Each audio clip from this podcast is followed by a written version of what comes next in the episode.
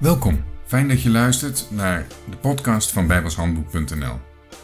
Vandaag weer een nieuwe bladzijde uit het Bijbels dagboek. Iedere dag een korte overdenking met als doel je geloof op te bouwen en te versterken.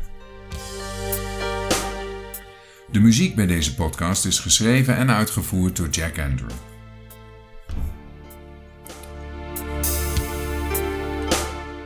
Het is vandaag 1 maart en deze maand zullen we ons bezighouden met wat de Heilige Geest is. Wat Hij doet en wat Hij deed. Er bestaan best veel misverstanden over het werk van de Heilige Geest in onze tijd. Maar als we ons in de Bijbel gaan verdiepen over dit onderwerp, blijkt het toch niet zo heel moeilijk te zijn.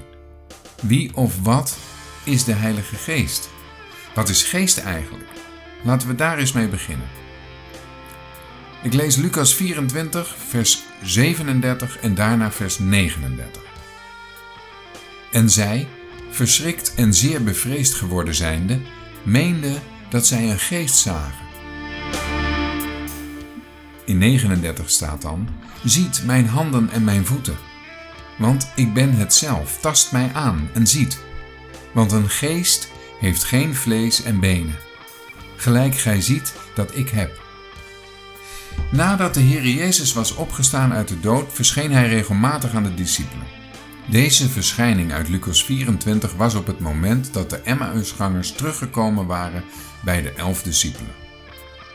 Toen stond Jezus plotseling in hun midden. Jezus laat zijn lichaam zien en betasten. Het heeft vlees en beenderen. En we leren door de uitspraak van Jezus iets over geest. Een geest heeft geen vlees en geen beenderen.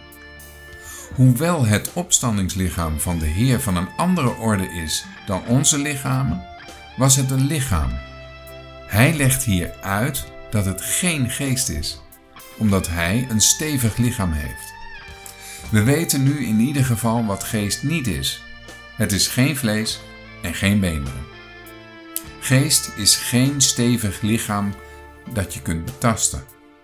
Een lichaam heeft zijn stevigheid van beenderen en door het vlees heeft het zijn vorm gekregen. Als geest dit alles niet heeft, dan is geest van een niet stevige substantie en heeft het geen vaste vorm. En morgen gaan we daar verder naar kijken.